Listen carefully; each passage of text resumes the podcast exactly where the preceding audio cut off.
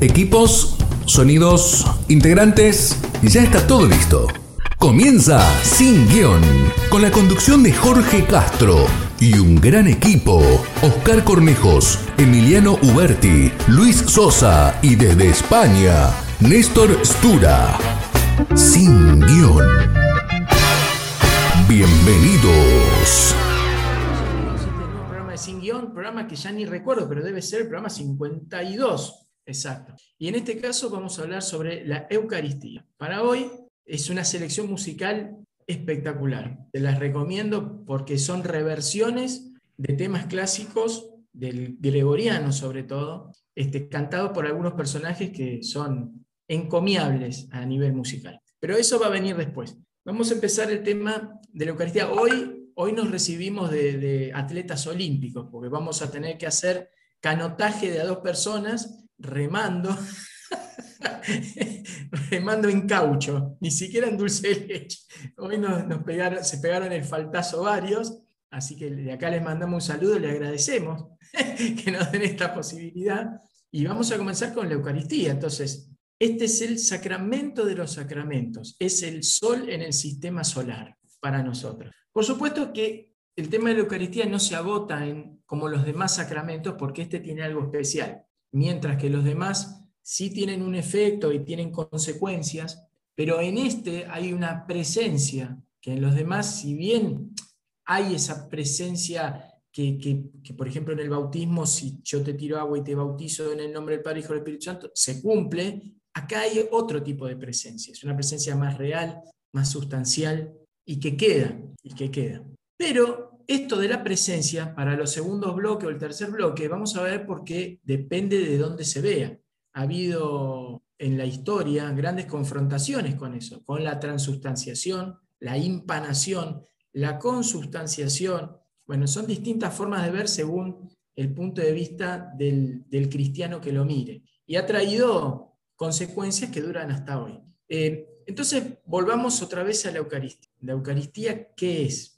Eucaristía significa acción de gracias. La Eucaristía tiene muchas causas, porque, perdón, una sola causa, que es cuál, quién la hizo, cómo se llevó a cabo, cómo la iglesia tomó esto y lo trasladó al presente. Son todos temas que vamos a ir desarrollando de a poco. ¿Cómo era la Eucaristía en la iglesia primitiva, en la época de los apóstoles? ¿Cómo fue después del concilio de Trento? Es el punto clave. ¿Cómo fue después del Concilio Vaticano II? ¿Qué se cambió? ¿Qué no se cambió? ¿Qué se volvió? Porque la Eucaristía no solamente es el pan y el vino consagrado, sino que para que eso ocurra, tiene que haber un proceso, tiene que haber una liturgia.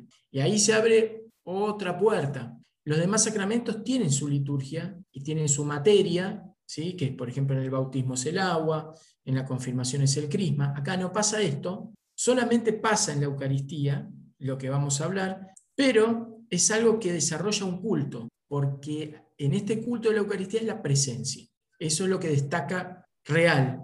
Eso es lo que destaca al revés de todos los otros sacramentos. Es el centro, como dice el Concilio Vaticano II, un sacrosanto un concilio, es el culmen de la vida de la Iglesia. Eh, tiene también disposiciones la Eucaristía, disposiciones interiores para participar en ella, tiene disposiciones exteriores, hay cuestiones obligatorias que impuso la Iglesia para recibir la Eucaristía, el tiempo en donde se recibe la Eucaristía, porque esto es como una cena, es su origen, ¿no? Eh, y que después obviamente hay distintos tipos de cenas, no es lo mismo una cena con la familia un día lunes que por ahí un cumpleaños un día domingo, o una, una cena de Navidad, no es lo mismo. O sea, si bien comemos y estamos reunidos, pero el marco es distinto. Entonces, esto lo que tiene que ver cómo se entrelaza la Eucaristía con el año litúrgico. Entonces vamos a ver que hay distintos grados de celebración. Todo esto se deviene de la Eucaristía, pero hay que ver, digamos, qué es lo que se perdió, qué es lo que se mantuvo y qué es lo importante en la Eucaristía. Hay cosas que son accesorias. Después la Eucaristía también tiene otros aspectos, no, solo el litúrgico, sino eh, para que esto suceda, ¿quiénes tienen que participar? Es decir, por más que nosotros tengamos como laicos las ganas de celebrar, no podemos, sí de participar. Entonces, para que haya Eucaristía válida, hay ciertos requisitos. Por ejemplo, que haya un ministro ordenado, que no sea diácono. Entonces ahí viene otra distinción. Y que utilice los libros adecuados. Esa es otra distinción. No puede decirla de memoria. Tiene que tener el libro y decir lo que dice el libro, que es lo que está ordenado a través de la Santa Sede. Y después hay distintas formas de celebrar esta Eucaristía y formas de celebrar posterior a la Eucaristía lo que nosotros decimos la adoración eucarística. La Eucaristía también recibe distintos nombres que también vamos a ir viendo y tiene efectos, como todo sacramento que venimos hablando, que hablamos del bautismo, de la confirmación, la Eucaristía tiene efectos. Y esos, esos efectos son también los que generaron muchísimas polémicas, sobre todo uno, porque es cuando uno, esto se pensó, cuando, si entonces, si yo como el cuerpo y la carne de Cristo, esto es literal y cómo es la carne que yo como. Entonces, ¿qué hago? Antropofagia. Esos fueron lo que llaman cafarnaitas. Pero después fueron otros que dijeron, no, no, esto es todo virtual, esto es todo simbólico. Bueno, por ejemplo, Calvino, por ejemplo, las, las iglesias pentecostales y evangélicas modernas. Entonces, se cayó en abusos de ambos lados. Después vino otra discusión, solo pan, solo vino, ambas, si uno es así o otro es así, pierde validez. Después con el culto eucarístico lo mismo, está o no está, para qué se hace, para qué no se hace, cuándo se termina, cuándo se va esa presencia. Bueno, un montón de cosas que ha, determinado que sea tan complejo este tema y que no lo vamos a agotar, pero ni locos en una hora, hora y media. Sí vamos a ver entonces en rasgos generales el tema eucarístico, pero también tiene un punto de vista, por ejemplo, ah, me había olvidado, cuando uno come el cuerpo y la sangre de Cristo, se deifica, así lo dicen muchos santos y teólogos. El tema es que la deificación significa que yo me hago Dios y ahí vino otro dilema. O yo, o esto me hace crecer en la humanidad hasta tal punto de ser en nuestra perfección, entre comillas, nuestra perfectibilidad nos hace estar a un nivel, no quiero decir esto porque parece una película de Marvel, ¿no? Suprahumano. Bueno, temas que vamos a ir discutiendo y vamos a ir desasnando en esta, en esta hora y pico. Pero también el efecto más importante es que muchas conversiones han pasado por la Eucaristía, por asistir a una Eucaristía. Eh, hay casos, por ejemplo, recuerdo uno que es muy famoso, un francés, André Frossard, que, que se convirtió en la catedral, si no me acuerdo mal, de, de, Notre Dame en París, cuando un amigo lo deja y él ingresa para hacer tiempo, y había una exposición del Santísimo y cayó de rodillas. Otro fue, por ejemplo, recuerdo, si no recuerdo mal, el, varios pastores cuando asistieron a la Eucaristía, se vieron como maravillados, personas que vienen del judaísmo, en donde la primer parte de la Eucaristía es la cena pascual judía prácticamente. Entonces se ven como sorprendidos.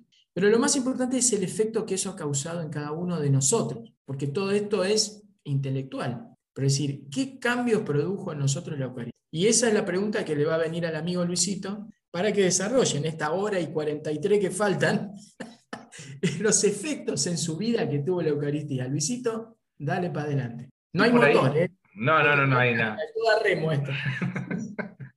no, para, para, hablar por ahí, eh, antes de entrar a, los efectos, eh, me venía así mientras ibas hablando vos algunas, algunas, algunas cosas, ¿no? Y vos, así como deslizaste alguna, algunos otros nombres de la Eucaristía metida en toda esa descripción que hiciste vos, eh, que supongo que después ya lo hablaremos, ¿no? Pero esto de, primero dijiste que era una acción de gracia. Otro es esto también, es un banquete. Y son todas esas otras palabras que pareciera que estuvieran en el lenguaje muy coloquial, pero hay una gran realidad, digamos, sobrenatural atrás de todo esto.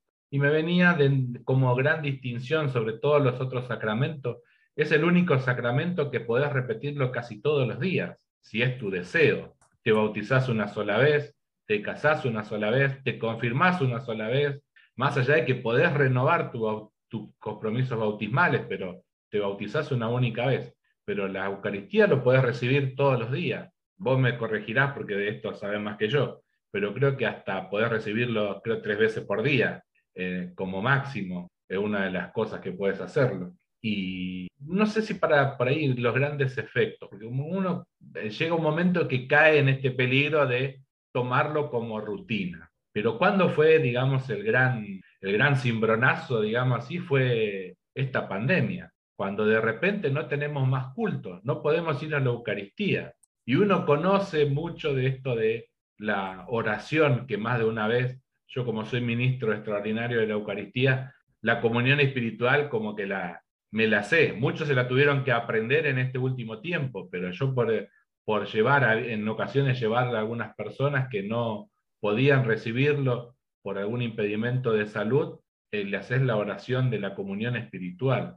Y entenderlo en este, en este último tiempo, esto de vivir en esa comunión espiritual, esa presencia del Señor. Y a la vez uno vivía esa presencia dentro de una ausencia, porque era, decía, no, la no teníamos la presencia real del cuerpo y la sangre del Señor, y uno hacía esa comunión, porque era el sentir, el rememorar, porque otro de los nombres de la Eucaristía es esto, ¿no? El rememorar o hacer, digamos, recuerdo de aquella primer cena pascual. Y fue un momento muy fuerte cuando empezamos con este nuevo periodo de reapertura y volver a la Eucaristía. Yo cuando fui por, a volver a la Eucaristía fue algo tremendo, porque la verdad que me, me, me, caían las lágrimas de la emoción, de la alegría de volver a recibir al Señor.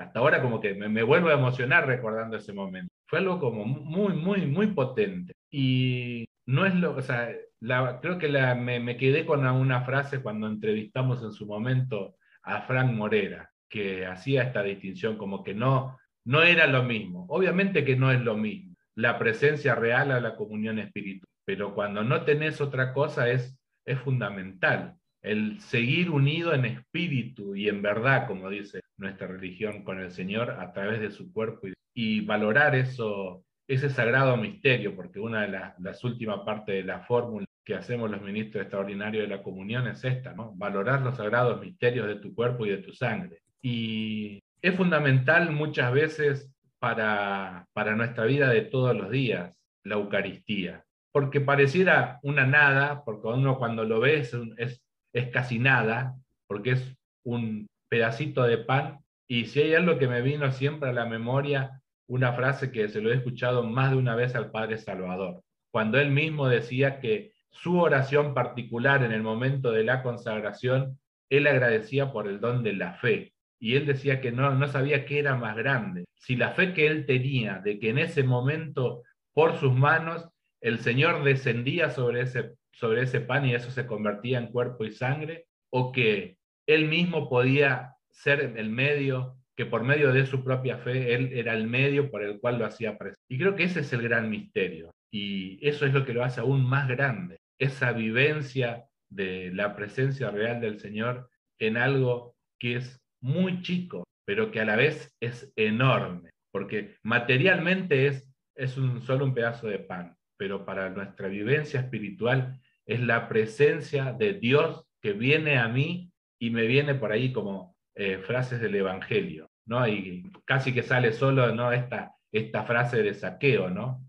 Cuando le decía, ¿no? Va el Señor a casa de, de pecadores y el Señor viene a mi casa, ¿no? Que es esto, y esta materia que es Luis, este cuerpo y el Señor viene a mi casa y viene y hace banquete en mí. Siempre me quedé como, como impresionado a eso. Muchas frases del Evangelio me vienen a ese momento eh, como muy fuerte. Hay una que decimos previa a la, a, la, a la comunión. Yo no soy digno de que entres en mi casa, pero una palabra tuya bastará para sanarme. Esa expresión de fe de uno que ni siquiera era católico, no era cristiano, era un romano. Entonces para mí es es el centro y el culmen porque hay muchas razones de nuestra fe que están ahí puestas y, y se pone todo en juego, en todo lo que creemos y en todo lo que nos movemos y existimos está en juego en ese momento. Por eso para mí es el sacramento. Todos tienen su, su porción, pero creo que es el, como bien decías vos, es el centro, motivo por el cual no falta nunca y estamos ahí siempre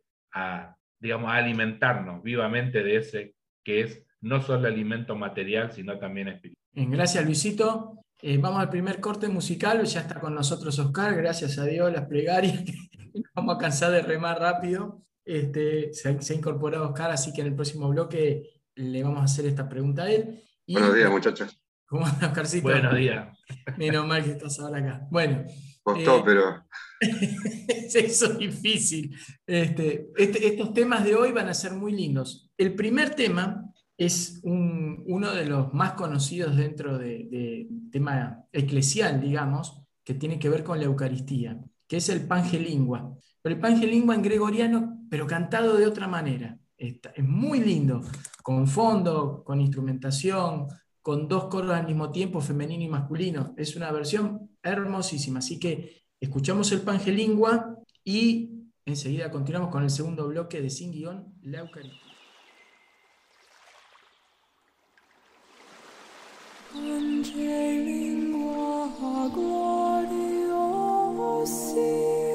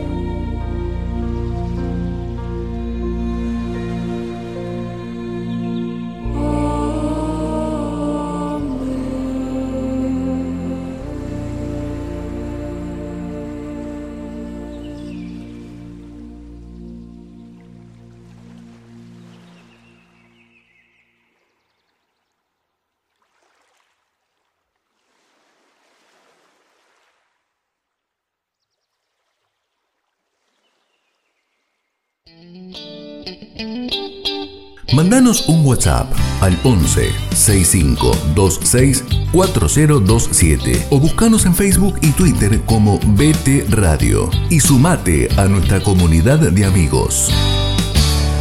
Segundo bloque de este programa dedicado a la Eucaristía. Ya tenemos acá Oscarcito. Oscarcito, bueno, retomando un poco, estuvimos hablando así muy en general de las cuestiones intelectuales de la Eucaristía, orígenes, efectos y demás, que vamos a empezar a tratar. Pero era este bloque anterior, estaba dedicado a qué te cambió la Eucaristía vos, cómo te encontraste con Cristo Eucaristía la primera vez, qué, efectos te quedaron a vos más allá de los que nos dice la Iglesia que pasa. ¿Cómo es esta relación del día a día con la Eucaristía? Sí, eh, este es, lo escuchaba a Luis, y yo creo que hay dos sacramentos que tienen que ir juntos, inseparables y van de la mano, no pueden ir separados. Este, porque si no, uno no lo podemos efectuar sin el otro, y es la confesión, el sacramento que hoy la Iglesia llama la reconciliación. Esto a mí me, costó entenderlo, este, y bueno, no es fácil para poco para, para mucha gente. Eh, ya San Pablo lo decía, ¿no? El que come, no me acuerdo bien el texto, pero un poquito como diciendo esto, el que come en pecado muere en su propio pecado, ¿no? Este, no está escrito de esta forma, pero digamos, lo, lo, traduzco a nuestro lenguaje cotidiano. Con lo cual, lo que nos está diciendo acá es que debemos acudir en forma consciente eh, y limpios desde el punto de vista de nuestro espíritu y nuestra alma a tomar este sacramento. Porque si realmente nosotros creemos que está Jesús en ese trocito de pan que vamos a consumir o, en ese vino que fue consagrado, eh, bueno, eh, tenemos que tener, el, alma y estar limpios por dentro, vestidos de, blanco, vestiduras resplandecientes. En estos días este, la liturgia hablaba de, los novios o del novio que salía a buscar invitados a la fiesta, ¿no? Que sale a buscar invitados a la fiesta y no, no encuentra, este, o no vienen, son invitados pero no vienen. Luego invitan al resto de las personas y esas personas empiezan a ir a la fiesta pero hay uno que lo rechaza porque le dice que no está vestido de fiesta. ¿no? Este, bueno, esta interpretación también por parte de la Iglesia tiene que ver con la, con la Eucaristía. Esto de ir vestido de fiesta indica que nuestro, este, nuestra alma está, está limpia. Hemos confesado y han sido perdonados nuestros pecados y recibimos al Señor como, como corresponde con la alegría de esa vestidura blanca. En mi vida particular, cuando no este, no conocía los fundamentos de la fe. Bueno, eh, y por ahí un poco, un poco a sabiendas y un poco no, eh, he recibido por ahí la Eucaristía sin, este, eh, sin estar totalmente limpio, digamos, de, pecado, ¿no? Porque uno siempre tiene esa, es como que le atrae esa situación de ir y ponerse en la fila para recibir ese pan, ¿no? Es una atracción que da, porque yo no puedo ir, que, este, me gusta estar en la fila y me gusta recibirlo, pero bueno, eh, la implicancia que tiene eso, muchos no la pensamos, este, o muchos no la piensan, ¿no? muchos también por no por descreimiento, perdón, sino por, por, porque bueno, no hay formación y, no saben realmente por ahí lo que está sucediendo en el momento de, que se están consagrando estas dos especies de pan y en cómo se transforman. Entonces, este, hasta que no tomamos real conciencia de eso, eh, a mí me lleva un tiempo, ¿sí? hasta que lo, internalicé, lo, lo, pude, y realmente no es lo mismo comulgar a veces también hasta con pecados veniales que comulgar recién salido del, confesionario, ¿no? Una cosa este, impresionante. Eh, es como que volás, o sea, está, está todo bien, estás en paz. Eh, yo siempre comento lo mismo y no me canso de repetirlo, ¿no? Esto de los cuatro o cinco minutos o siete minutos que, que yo tengo de conexión con Dios es justamente en la Eucaristía. Es en ese momento que recibo la Eucaristía, voy a mi asiento y me pongo de rodillas para dar gracias por haberla recibido y por todo lo que tengo que pedir. Son siete minutos que se me cierra el mundo, o sea, no escucho nada, o sea, nada a mi alrededor. Eh, me ha pasado que mi señora por ahí me ha golpeado el, hombro porque se están parando para dar la bendición y, y, por ahí yo sigo arrodillado porque, bueno, es como que eh, no, puedo, no sé explicarlo, es, es, el momento, es el momento de los momentos. O sea, si hay un momento en la misa donde vos, o yo por lo menos, te presto más atención y mi atención está centrada en la oración, es ese. Ese es el punto, después de haber recibido la Eucaristía. Así que bueno, con este comentario cortito, este, ayudo a los, a los comentarios que seguramente muy buenos que ustedes ya habrán hecho. Sí, yo me dejé para el final porque mi relación con la Eucaristía fue en, creo que alguna vez lo comenté en un trido, en un retiro espiritual, que me llevaron medio engañado. Nuestro amigo en común, Jorgito Almirón, es un gran actor, además de, porque me escondió durante cuatro meses todo lo que iba a pasar y él ya lo sabía, y a sabiendas de eso no dijo nada, después se fue a confesar. Entonces yo no sabía nada, me llevaron, me pagaron el retiro, tuve que ir casi por agradecimiento porque no me gustaba que me hubieran pagado y no ir, pero ni siquiera sabía lo que iba a pasar. Entonces, eh, la noche anterior mm, tampoco lo, como nunca había ido, tampoco pude, pude anticiparme a lo que iba a pasar. Entonces me, agarra el padre, el padre Antonio Rivero, y dice, venga, venga y se va a confesar, vamos. No tenía la menor idea, entonces me dijo, tome, me dio un manuscrito como de 200 páginas.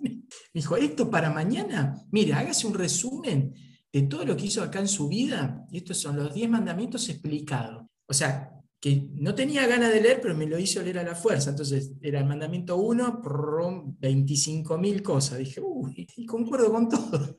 Y me dice, anótelo, porque imagino que hizo tantas cosas que no, no le va a entrar en, en su cerebro. Entonces, fui anotando, la noche del viernes, pero yo no sabía para qué era. Entonces, la noche del sábado me dijo, bueno, venga acá. Recuerdo bien porque eran las 10 de la noche, habíamos terminado de cenar, y los muchachos me empezaron a cargar porque me decían, bueno, son las 10 de la noche, calculemos 2, 3 de la mañana, andate a la adoración después directamente. Y entonces nunca había ido una confesión, así que me fue guiando y más o menos yo creo que había estado entre dos y tres horas más o menos. Iba diciendo el mandamiento y el, el, apéndice del mandamiento y él me iba explicando el, cada uno, se tomó ese, esa tarea. Cuando me da la absolución digo, bueno, acá se terminó todo, ya está. Bueno, no, y al otro día eh, me hicieron tomar la comunión ahí, bajo las dos especies, todo muy lindo, porque bueno, obviamente estar en ese ambiente cambia la cosa. Eh, ¿Y qué me llamó la atención? La primera noche que tomé la comunión fue la primera noche que yo recuerde que pude dormir con la luz apagada, solo, tranquilo y sin ninguna cosa rara que me perturbe la noche. Porque hasta ese momento no podía dormir de noche, me costaba mucho, tenía muchas pesadillas, pesadillas entre comillas, ¿no? a veces no eran tan pesadillas, y tenía que dormir siempre con la luz prendida. Recuerdo que hay una película de terror que se llama Cuando se apaga la luz. Bueno, algo así, muy parecido. Y fue la primera noche que pude, me tiré sobre el colchón y me dormí como 8 o 10 horas, no sé, ya casi ni recuerdo, en paz. Esa fue la primera impresión que, me causó la Eucaristía. Y, siempre lo recuerdo y cada vez que voy al retiro pasa exactamente lo mismo, porque la vorágine del día a día hace que si bien uno vaya, es como que el efecto a veces se diluye en, el poco tiempo, en el mirar el reloj, en ir a las corridas, che, tengo que ir a cocinar, tengo que ir a buscar a fulano. Se pierde en el día a día el efecto, es muy difícil. Y, generalmente ese espacio, ese, y cuando uno está en un retiro, esos momentos de, soledad o que no hay apuro, es lo que a uno le viene bien para que se refresquen esos conceptos, ¿no? Es decir, como Dios te habla ahí, no te habla en el medio de, la tempestad, ahí si lo esperamos no va a estar. Eh, y es bueno hacérselo. Y a veces los domingos pasa que no, no, no, no se logra uno conectar porque venís de una semana a 3.20 y es, muy difícil bajar de la tormenta una hora un domingo. Pero bueno, es, la vida que llevamos, ¿no es cierto? Así que esa es la, primera experiencia con la Eucaristía, que habrá sido, si no calculo mal, los, entre los 24 y los 25 años. Hasta ahí nada, pero como hizo Oscarcito, ¿no? yo creo que parte de esa paz que vino después, que es el efecto también de la Eucaristía, la dio la confesión, que es el próximo sacramento que vamos a tocar. Así que con esto, como venimos medio, medio apurado,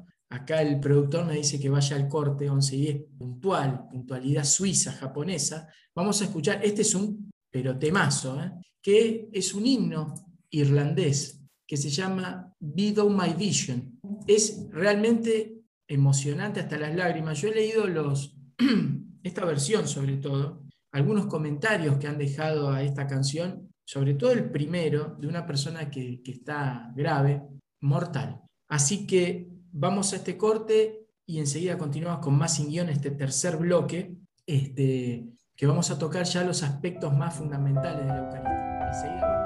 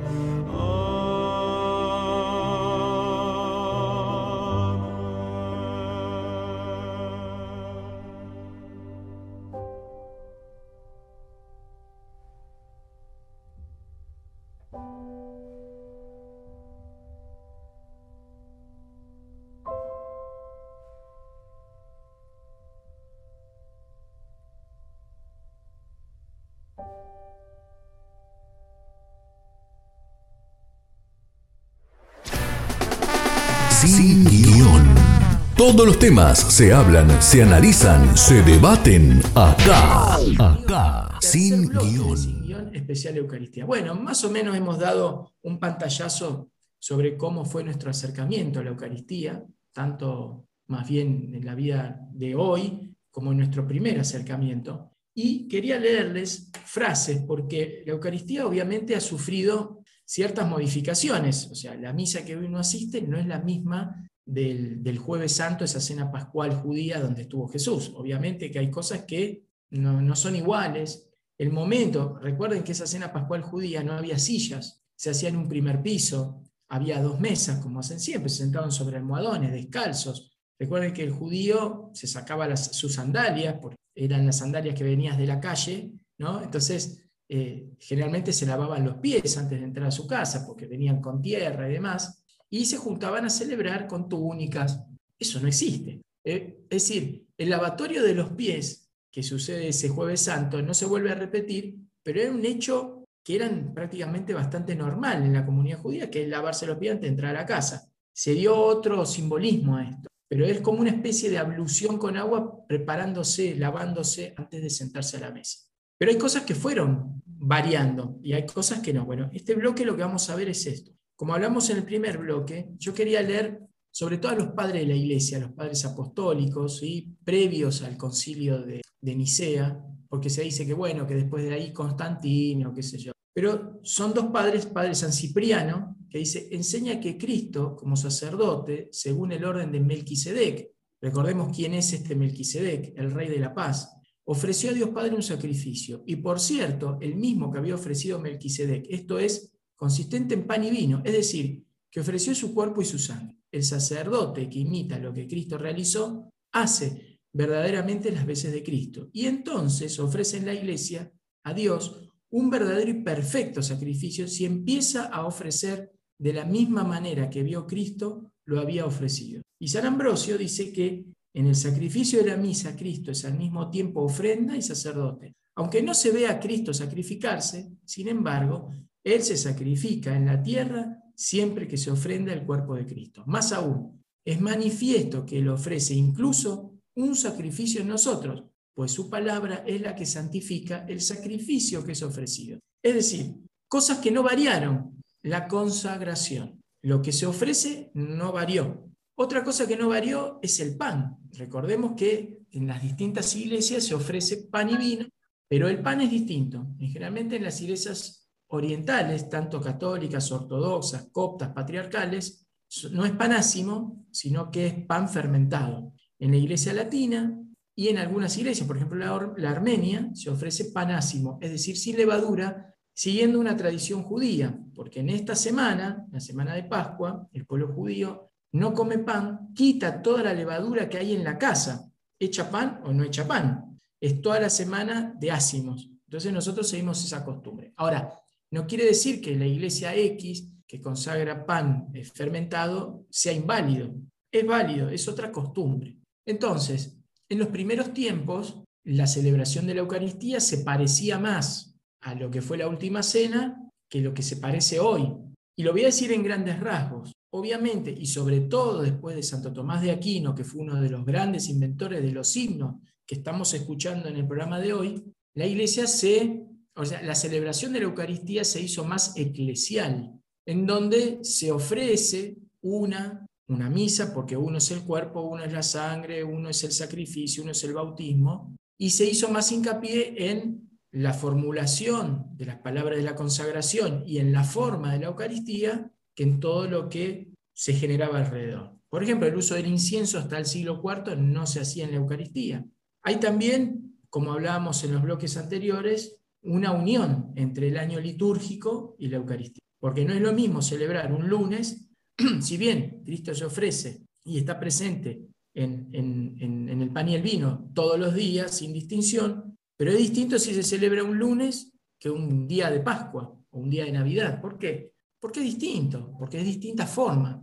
Y vamos a ver esas pequeñas diferencias entre una cosa y la otra. Como dijimos también en, la cena pascual, la Eucaristía, sobre todo, que es la que genera el culto, más, más que en otros sacramentos, se siente, se percibe con todos los sentidos. Y eso sería para nosotros una buena Eucaristía, más allá del efecto que provoca en nosotros porque también nosotros somos humanos, somos imperfectos y necesitamos de signos y símbolos para darnos cuenta de lo que sucede. Por ahora va a ser así. Y Dios nos dio estos cinco sentidos y estos cinco sentidos los debemos ver en la celebración eucarística para, para que sea más fructífera. Entonces, muchachos, perdón, el concilio de Trento entonces lo que hizo fue rutinizar, es decir, dar una, una pauta de cómo se tiene que celebrar, quién la tiene que celebrar y con qué se tiene que celebrar. Es decir, se definieron las vestimentas, el ciclo litúrgico, em, qué cosas van y qué cosas no van, quién tiene que celebrar y qué libros son los necesarios para que la Eucaristía se produzca. Como decíamos antes, no es que el sacerdote va y se acuerda de memoria y la dice y listo. No, tiene que ser el ministro válidamente ordenado, con los libros rubricados que, de la Santa Sede, con las disposiciones necesarias exteriores e interiores para que la Eucaristía sea válida. ¿Qué pasó en el Concilio Vaticano II? Lo que se quiso es volver hasta lo previo de Trento. Y ahí vienen los problemas que hemos tocado en varios programas, sobre todo con el amigo Fran Morera, en donde se, dio una fructífera intercambio de, palabras. Pero bueno, ese fue, digamos, el, el espíritu del concilio, fue volver a los orígenes. ¿Pero qué orígenes estamos hablando? ¿Trento o el principio? No, se quiso volver a los padres apostólicos, que fueron los que legaron de los primeros apóstoles el servicio, la celebración de la Eucaristía. Y de ahí que se haya cambiado de misa a Eucaristía. ¿Pero qué es? Es distinto, es lo mismo. Muchachos, abrimos el juego el que quiera. Hagamos un, un breve raconto de esto y de lo que ustedes piensan sobre el tema litúrgico, sobre todo lo que adorna la Eucaristía, qué es, qué cambió, qué no cambió. Ustedes por ahí han, bueno, no creo Luisito, pero Oscarcito por ahí cuando eras chico todavía existía la misa de espaldas en latín. No sé si te acordarás o te llevaban tus padres ahí. Bueno, no importa. Pero eras muy chico todavía. Eh, eras casi un bebé. Entonces, no, pero digamos, ¿qué, les parece que, que, la Eucaristía cambió? ¿Qué les parece que hay cosas que persisten? Si el efecto es el mismo. Vamos, vamos mechando. Empecemos, vamos. Yo creo que eso, el tema eucarístico, como todo lo que tenga que ver con el Señor, siempre es inmutable, ¿no? O sea, siempre es lo mismo. Ahora, la forma en que lo vamos a celebrar puede variar porque nosotros somos también variados. Lo que pasa, yo como bien decía vos, no tengo, yo ya soy, digamos, un post-conciliar, nací post-concilio, en el 50 todavía ni estaba yo, en 1950, por lo cual no tengo noticias de lo que fue el previo al Concilio Vaticano II. Sí, por ahí tengo alguna memoria que quedaron como resabios, digamos, de esa etapa anterior, el ver a mi abuela ir a misa con, el, con una tipo mantillita y ir con el librito en la mano. El misal. El misal en la mano, que mi mamá todavía tiene ese misal que era el de mi abuela, y el misal con un rosario en el medio. Y mucho tiempo después, eh, así hablando de este tema, hablando con un sacerdote, le, digo, no, porque vio, padre, ¿cómo puede ser que las personas, hay gente que se pasa con el, las viejitas con el rosario en la mano y no están atentas a la misa. Y ahí me estaba diciendo, mira, lo que pasa es que en un momento anterior, eh, como la misa era toda en latín, había, eh, se habilitaba en la misa que la gente pudiera rezar el rosario, que era una forma de la participación en la misa, porque era un recuerdo de los misterios del Señor que se hacen, de la vida de nuestro Señor Jesucristo que se hace en el rosario, que es lo mismo que se, hacemos en la misa. Entonces ahí como que también cambió mi visión, porque en su momento como que era muy, muy fariseico también yo, ¿no? Porque era muy, uh, mira como aquello, mira lo que está, qué suerte Señor que yo no estoy con el rosario. Pero había también ahí como un resabio de toda esa formación previa, post, preconciliar, digamos, que ya venía metido en muchas de esas personas. Y a veces ahora, hoy me sorprendo, digamos, me miro para atrás y digo yo, uy, mira, yo soy la viejita porque soy uno de los que está temprano para la misa, vengo, soy de los pocos que eh, cuando eh, tempranito, seis y media de la tarde, estoy frente a la imagen de la Virgen rezando el rosario, y digo yo, pero ah, también con el tiempo fui aprendiendo y valorando esas cosas que tiene, que tiene la liturgia y la fe, ¿no? de ir valorando todas esas pequeñas devociones y cómo esas devociones me van llevando a estar en unión con el Señor. Entonces, como digo yo, a veces uno como que va juzgando mucho, pero no sabe de la vivencia que trae todas esas cosas. Y me, quedo me quedaba con esto, ¿no? los otros días me quedé pensando en esto, y me convertí en las viejitas. Uno de por hmm. sí que uno se va convirtiendo por, la, por edad necesariamente, se va convirtiendo en, dentro de, de los viejos y otro porque estoy en esa etapa de, de ser los que están ahí atentos a lo que el cura necesita, que le traigan el libro, que la vela no está prendida, que le faltó tal cosa para ir rápido y traer, para que no falten las celebraciones, porque uno también como que va entendiendo que todos esos elementos son importantes que están en la mesa. No es solo un montón de cosas que están desparramadas sobre el altar sin ningún tipo de sentido. Entender eso de la liturgia también nos hace vivirla con más intensidad. Cómo cada cosa tiene su razón de ser y no es tan por un algo meramente estético. No es porque el cura no va a ver, entonces va a poner dos velitas ahí para poder ver mejor el libro. Cada cosa tiene su razón de ser. Y entender eso a veces que uno debe tener esa visión. Hasta no hace muchos años aprendí el sentido de esas campanitas que, se tocan a veces cuando se produce la elevación, ¿no? Del, de que el sacerdote hace del cuerpo o de la sangre en, en cada uno de esos momentos y que en ocasiones, en algunas parroquias, tenemos la suerte de que en Santa María de Betania tenemos los acólitos que hacen sonar esa campanita. ¿Cuál es el sentido? Que también eso tiene una raigambre en nuestra raíz judía, el sentir, es entender que eso tiene una razón de ser. Desde ese, no es como, no como resabio, sino como recuerdo de algo que el santo sacrificio que hacía el sumo sacerdote en su momento tras ese velo, digamos, del templo, que en ese momento es un, ese velo se está corriendo para nosotros y nos está, esa campanita nos está mostrando que ahí está la presencia del Señor vivo, porque antes tenemos que recordar que el que veía a Dios automáticamente moría, entonces era, tras ese velo era todo un misterio. Y siempre me quedo, me vienen como así siempre que en esos, como muchos pasajes bíblicos. Y otro de los, eh, de los pasajes bíblicos es este de la transfiguración del Señor ese Señor que se transfigura, ¿no? Porque nuevamente se está transfigurando. Ese pan ya no es pan, es Jesucristo ahí transfigurado en cuerpo, en sangre, con toda su alma, con toda su divinidad ahí. O sea, vivirlo eso es como que decir, para mí es como es, la síntesis casi la celebración eucarística de toda la fe. Por estas cosas, como que me vienen todas pedacitos de, de toda la escritura que me van que me va viniendo en ese momento. Esa, esa es otra. Y la otra, cuando el Señor dice, acá hay alguien más grande que Salomón, acá hay alguien más grande que, que Jonás. Todas esas cosas me vienen a la memoria en ese, en ese momento que el, el sacerdote eleva ese, hasta hace un momento era un pedazo de pan. Y ahora es el cuerpo y la sangre del Señor. Y ese Señor que es más grande que Salomón, más grande que todos los profetas, más grande que Jonás. Y lo vivo con esa, con esa intención. Oscarcito. Sí, estaba, me quedo con esto. Yo cuento como, como anécdota. Eh, yo aprendí, aprendí entre comillas, este, sé muy poco de, acolitar, pero lo que sé lo aprendí hace muy poco porque iba a misa diaria cuando, antes de la pandemia y me queda muy cerca el lugar donde de mi trabajo, entonces pasaba por ahí y el padre este, que da la misa me tocaba el hombro, me dice, vení, ayúdame. Entonces, mi primera sensación fue quedarme de frío porque dije, yo, yo no soy acólito, le dije, vos vení, ayudame que yo te guío. y a partir de ahí todas las mañanas lo tenía que ayudar. Entonces es como que aprendí a la fuerza, digamos, eh, y estaba, estaba pendiente, siempre estaba muy nervioso, ¿viste? De, bueno, de no equivocarme. y un día me pasó este, arrodillarme y empezar a rezar. Y el tipo estaba esperando que yo le traiga el agua.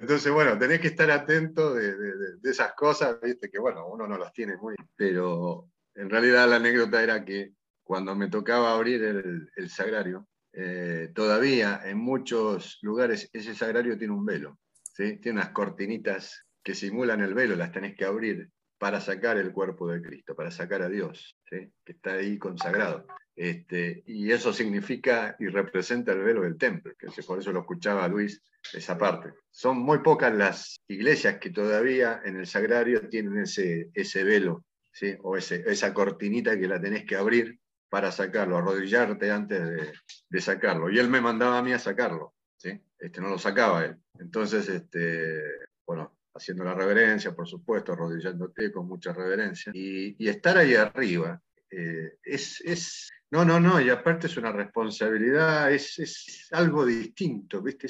no, no, no, no, no puedo explicar, yo no, la verdad que no tengo palabras para explicar qué es estar ahí, en el altar. Este, y en el momento que pasa eso, y en el momento, y en el momento que vas a dar esa comunión, ¿viste? porque aparte él se va a, digamos, al cuadradito donde está la celda, para darle a las monjas la, y, y, te manda a vos con el copón para dárselo a los... O sea, te hace ministro en ese momento, ¿no? Este, por más que no seas ministro. Este, para los que, bueno, no, por ahí no saben, este, el sacerdote puede hacer ministro de la Eucaristía en forma eh, extraordinaria. Bueno, somos de forma extraordinaria, pero en ese momento puede elegir a alguien este, para que sea ministro en ese, o por única vez o en ese momento que lo está necesitando. Si no hay un, otro sacerdote, si no hay una monja, o si no hay un laico, o si no hay un, un diácono. Un diácono o algún consagrado. Bueno, en esa escala, digamos, ¿no? así que, bueno, eh, esa relación de estar en el altar y de estar, digamos, frente a frente a ese sagrario, eh, es, es, fuerte, es muy fuerte y, yo lo vivía con mucho, de hacer las cosas bien, de ser digno, de poder, ¿viste? por ejemplo, íbamos a salir, me llamaba y, y él ya estaba apurado porque te llamaba casi al final. ¿eh? Y, yo lo primero que hacía era, al costadito de la sacristía tienen una especie de pileta con jabón y toalla. Este, cuento la trastienda porque hay mucha gente que no lo sabe. Este, entonces vos te acercás y ahí te lavas las manos. Te lavas manos, te las secas con la toalla y salís ya para, para... Pero a veces no nos damos cuenta y nos pasamos la mano por la boca, tocamos cosas. Este, y bueno, las manos tienen que estar realmente limpias para tocar esa, esa Eucaristía, más cuando la vas a dar a otro. Eh, y, bueno, yo lo vivía con mucha, mucha responsabilidad, con mucha, a veces con, no con carga, pero sí con una, este, con una tensión, ¿sí? que no se me cayera la hostia. Eh, a veces pasan cosas en el momento que estás dando la Eucaristía. Eh, estar pendiente que la gente la tome delante tuyo. Pasó un caso de haberla dado y, se dio vuelta, ¿viste? Señor, tome la Eucaristía. Y bueno, pero tenés que tener una personalidad y, bueno, no sé de dónde te sale, pero es como la custodia de lo que está ahí, ¿no? O sea, estás custodiando algo eh, que querés que sea sacro. Entonces, recibir eso es, la verdad es... Bueno, amigo, muy bien, ¿eh? Verdad, le venimos remando lindo. Vamos ahora al tercer corte musical. Este es otro de los clásicos de eh, Gregoriano que, dedicados a la Eucaristía.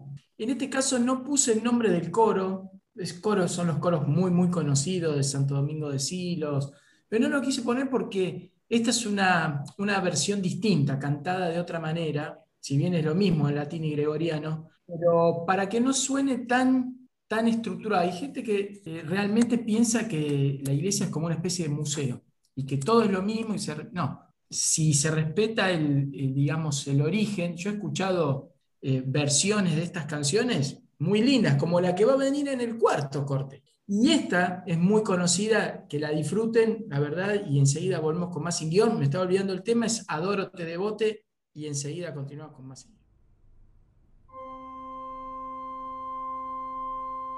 Thank you.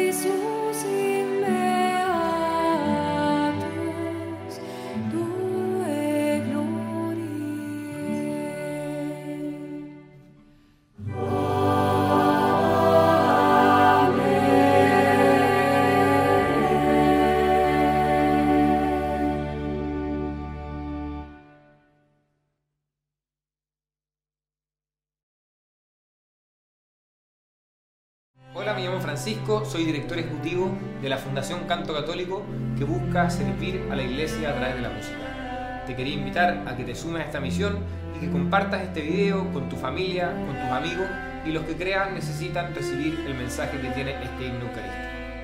En la descripción del video puedes encontrar las letras, los acordes y las partituras de cada una de las voces para que te puedas aprender la canción. No te olvides de darle like, suscribirte a nuestro canal y activar la campanita. Chao.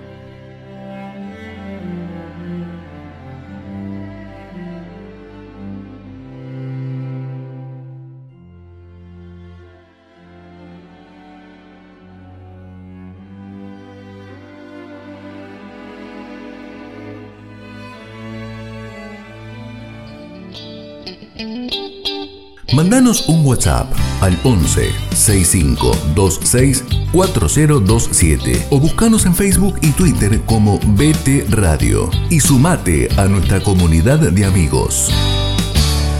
Yo no me acuerdo ni si es tercero o cuarto, calculo que es el cuarto, el cuarto blog. Y eso que todavía no llegué a los 50, imagínense dentro de 10 años.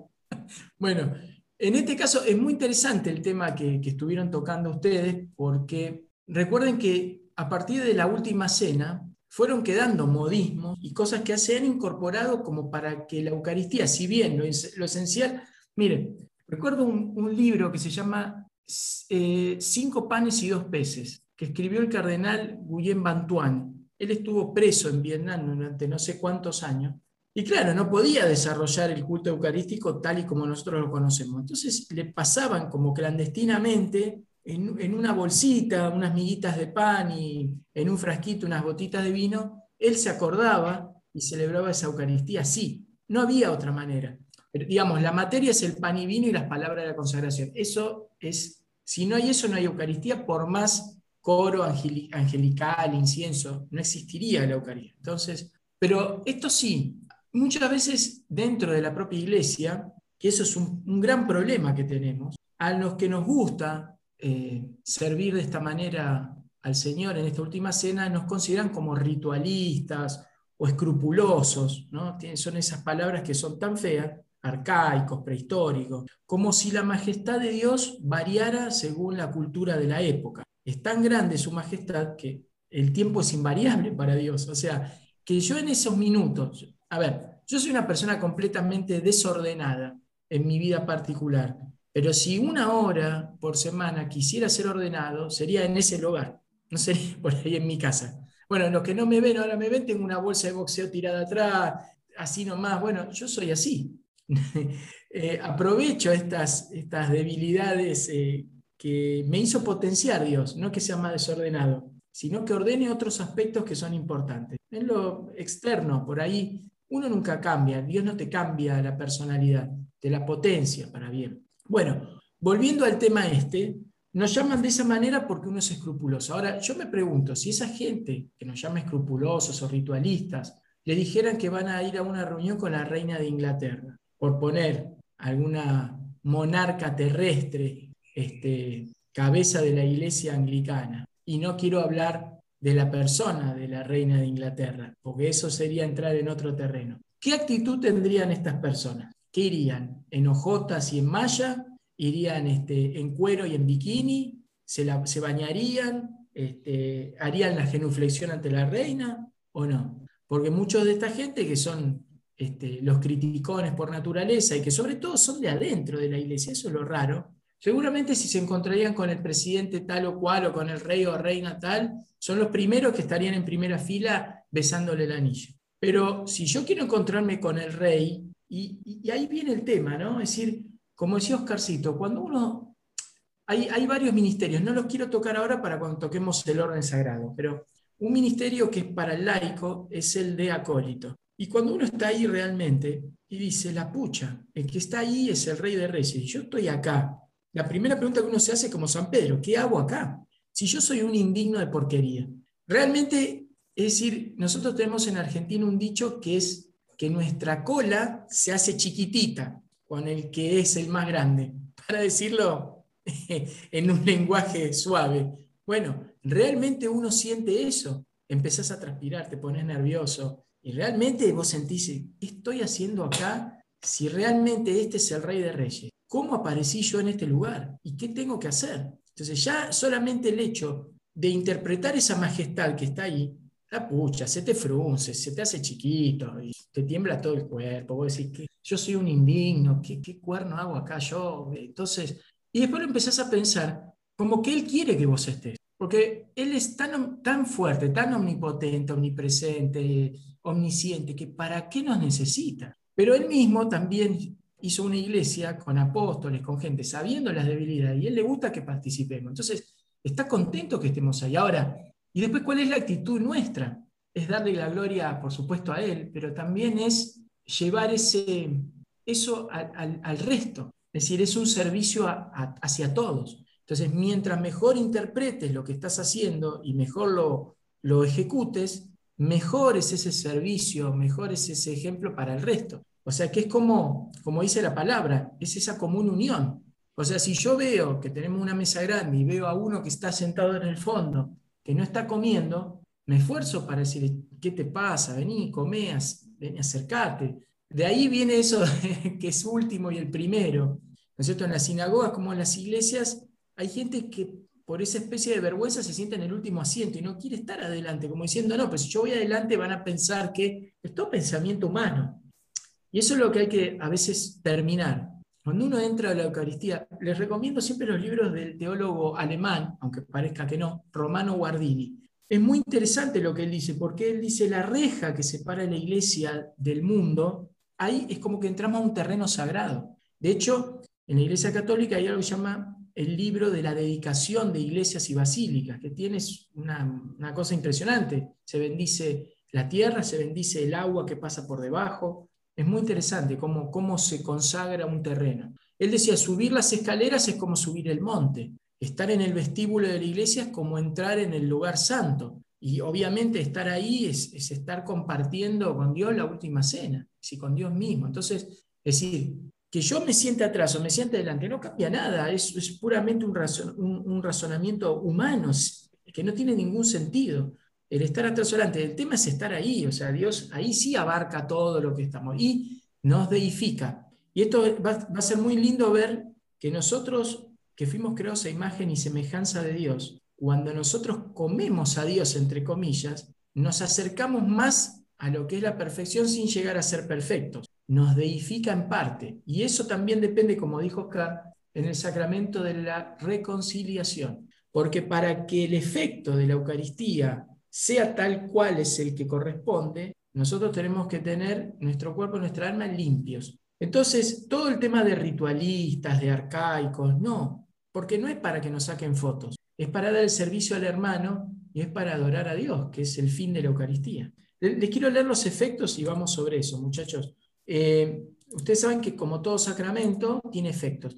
Antes que eso, San Juan Crisóstomo decía, esto es un tema que me gustaría tratar en el próximo bloque. No sé si Oscar o Luis dijeron recién el tema del sagrario. El sagrario es donde habita Dios en las especies eucarísticas hasta que se consume o se, reparte entre los enfermos y hay que volver a rellenarlo, digamos, cuando hay sagrario en una iglesia, ¿no es cierto? Eh, y muchas veces yo tuve estas, estas charlas con, muchos de ustedes, porque yo que no venía del catolicismo me llamaba la atención algo, que decía esto, si Dios está acá, ¿qué necesidad tengo yo de ir a una peregrinación de mil kilómetros para buscarlo a Dios? Si Dios está en todos los agrarios. Pero muy prudentemente alguno de ustedes me dijo, bueno, está bien, pero también está lo otro y que para el que lo necesita, lo necesita y no pasa nada. Pero San Juan Crisóstomo dijo algo muy lindo. Dice, ¿cuánta gente dice hoy querría ver a Cristo en persona, su cara, sus vestidos, sus zapatos? Pues bien, en la Eucaristía es a Él al que ves,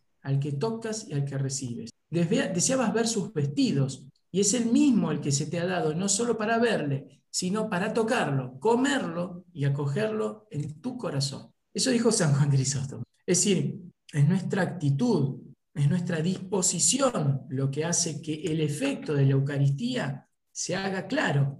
Ahora, ¿cuáles son los efectos ¿sí? de la Eucaristía? Son pocos en realidad, pero fíjense, la comunión, que es también uno de los nombres que recibe la Eucaristía, acrecienta la unión con Cristo. ¿Por qué? Porque lo estás recibiendo Él. La comunión con la carne de Cristo resucitado, vivificada por el Espíritu Santo, conserva y acreciente y renueva la vida de gracia recibida en el bautismo. Esto sacado del catecismo, obviamente. Es decir, que hay un vínculo entre el bautismo y la Eucaristía. La comunión nos separa del pecado, el otro efecto. Fortalece la caridad en la vida cotidiana, que generalmente, como decíamos antes, se debilita. ¿eh? Y borra los pecados veniales, que creo que algo Oscarcito había comentado de eso. Preserva de futuros pecados mortales, sobre todo si la persona es más asidua a la Eucaristía. La unidad del cuerpo místico, la Eucaristía hace la iglesia y los que reciben la Eucaristía se unen más estrecho a Cristo. Por ende, Cristo los une a todos los fieles en un solo cuerpo, la iglesia. Y la comunión entraña un compromiso a favor de los pobres. Pobres, que nos, esto también es del catecismo, que también se tomó para mal y se tomó como a pobre la teología de la liberación. No estamos hablando de pobres de dinero, sino que a todo tipo de pobre, aquel que está alejado, aquel que no tiene fe, aquel que le cuesta, aquel, todo tipo de pobre, no solo la pobreza material. Esos son los efectos. Así que muchachos, bueno, hablemos sobre los efectos y si quieren meter alguna cosita más, porque fue muy interesante lo, que dijeron. Yo de hecho tenía algo pensado, pero cambié por lo que ustedes dijeron. Así que bueno, aunemos en esto. Carcito, sí, yo quería mm, no dejar pasar la oportunidad para mencionar, a mí que me gusta bueno, todo el tema de estudios bíblicos, eh, algunas prefiguraciones en relación a lo que vos estás hablando, eh, del Antiguo Testamento con respecto a la Eucaristía, y sobre todo estas prefiguraciones que tienen que ver también con la liturgia. Están en el capítulo 12 del Éxodo. Y ahí comenzamos ya eh, a prefigurar todo esto que estamos hablando. la, la hostia que consumimos y que se consagra es el pan sin levadura, ¿no? Estos panes ácimos que eran el símbolo de la pureza y que recordaba al pueblo de Israel que era un pueblo santo, ¿no? O marchaba, o marchaba hacia, la, hacia la santidad, la cual debía estar libre de, de la corrupción moral. Por lo tanto, justamente con la reconciliación nosotros marchamos hacia, este, hacia Cristo para poder consumirlo este, verdaderamente en su cuerpo y en su sangre y, lo hacemos de esta forma, ¿no? Este, con sinceridad y con, con, verdad. Entonces esto también está mencionado por, por San Pablo en el libro, perdón, en las cartas a los Corintios. El Cordero Pascual también es otra imagen del Cordero de Dios, maculado, ¿no? que quiso sacrificarse en su cruz, cruz eh, y se nos ofrece como alimento en la Eucaristía. Eh, el Cordero Pascual en, el, en este libro del Éxodo aparece como el ángel exterminador que, traía la muerte y Jesucristo nos rescata del poder del demonio y de la muerte eterna. De ahí que el, el Nuevo Testamento Jesús sea llamado o se lo llama o se lo denomina el Cordero, ¿no? Cordero Pascual. La aspersión antes de salir este, de Egipto, la aspersión de los, de los dinteles con sangre, eh, también es una prefiguración. Este, se pintaban estos dinteles antes de salir y antes de que pase el ángel exterminador. Eh, esto también tiene un carácter expiatorio, o sea, de culpa, ¿no? sacar las culpas, eh, porque el Cordero Pascual es el tipo de sacrificio de Jesucristo, esto también está luego mencionado en, en Primera de Corintios. Entonces yo quería hacer mención un poquito que el capítulo 12 está lleno de la prefiguración eucarística. Luego en el desierto el maná, ¿no? Con las codornices. Este, bajado del cielo, ¿no? Durante 40 años en el, desierto, en este, este buscarlo a Dios y, este pueblo que va siendo, digamos, este, trabajado en el buen sentido de la palabra, eh, convertido. El pueblo protesta, acordémonos que comienza a protestar porque no, no tiene comida, eh, ¿qué van a hacer? Empieza la desesperación, esta desesperación que a veces nos llega a nosotros en los momentos complejos, complicados de nuestra vida. Bueno, ellos también lo pasaron por eso y lo pasaron en el desierto. el desierto siempre se asocia con este tipo de, de, sequedad espiritual. Y la respuesta del Señor no fue, no fue con enojo, ¿no? fue paciente, pacífica. Y bueno, habrá alimento para todos, todos los días, según las disposiciones a cumplir, la, la escritura. Estas según disposiciones a cumplir, ya empezamos a hablar un poquito de la liturgia. Bueno, deberá ser así, ¿no? Entonces la liturgia, y a esto iba, eh, no es inventada por el hombre, sino que es dada por Dios, para alabarlo y glorificarlo. Me acuerdo que esto lo planteó también en el momento que tuvimos la, entrevista con, ¿cómo se llama el, cubano? No estoy bien de la memoria. Eh, Fra Morera. Lo dejó muy clarito. Eh, la liturgia no es un invento del hombre, ¿no? es invento de la iglesia, ya, ya venía de, de antemano y, y, nosotros la hemos tomado, la hemos adaptado, pero es dada por Dios. ¿Para qué? para alabarlo y amarlo, este, y para lo cual somos llamados, ¿no? ¿Para qué estamos en este mundo? Es como volver hacia atrás y preguntarnos ¿para qué? ¿Y por qué? Las básicas preguntas que tendríamos que hacer. Entonces, este, yo creo que es muy importante también conocer el pasado, ¿no? ¿Qué, ¿Qué, nos dice el Antiguo Testamento con respecto a la liturgia? El por qué. Muchas de estas cosas que, que, se prefiguraron son las que hoy, después de tres mil y pico de años, eh, las tenemos y las vemos. Yo a veces voy a, misa, cuando voy a misa veo este, cosas que suceden y, y, bueno, son heredadas de nuestros hermanos judíos, nuestros hermanos en la fe. Esto lo hacen nuestros hermanos, esto también, eh, el lavado de manos. El sacerdote se lava las manos antes. El acólito con el, viene con la, con jarrita, le, le tira agua en las manos, eh, no se lava directamente la fuente, sino que el agua tiene que escurrir por las manos. Eh, todo tiene una simbología, todo tiene un, un porqué.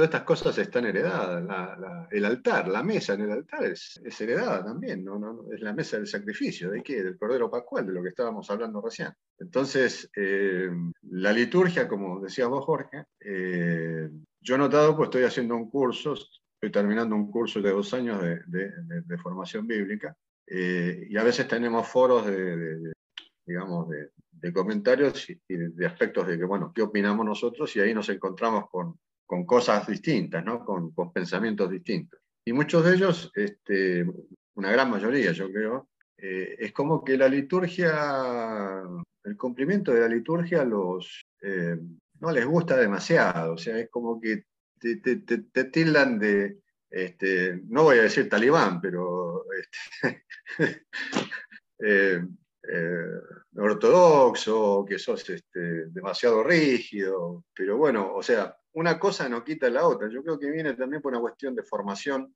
y, y, y que hemos tenido deformaciones también en la educación, en la educación cristiana. Y esa deformación ha llevado a esto. Eh, la liturgia no va separada de, del, del, mundo y del siglo y, y, no pasa de moda. La liturgia es liturgia, punto. Este, o sea, yo no le voy a poner una bola de, de discoteca a, a, la iglesia para que se vea más bonita.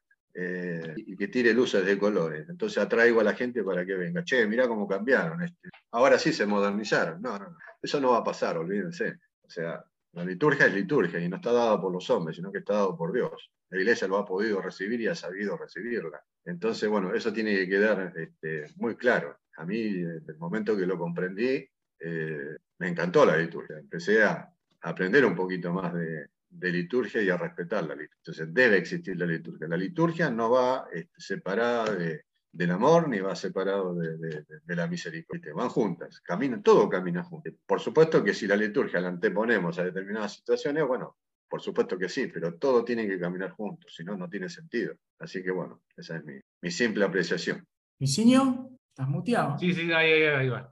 No, es que me quedé con lo que decía Oscar, mucho más para agregar no hay pero creo que fundamentalmente el, eh, el, hincapié está en eso, ¿no? en la formación. A veces hay mucha falta de formación litúrgica y a veces uno como peca de esto, ¿no? de estar como por ahí mucho más en, los, en la parte ritualista también y no vivir lo que es, digamos, el trasfondo de esa liturgia. A veces también eso te juega un poquito en contra porque te quedas como en los, en los en lo, exterior y no te, no te vas a lo interior.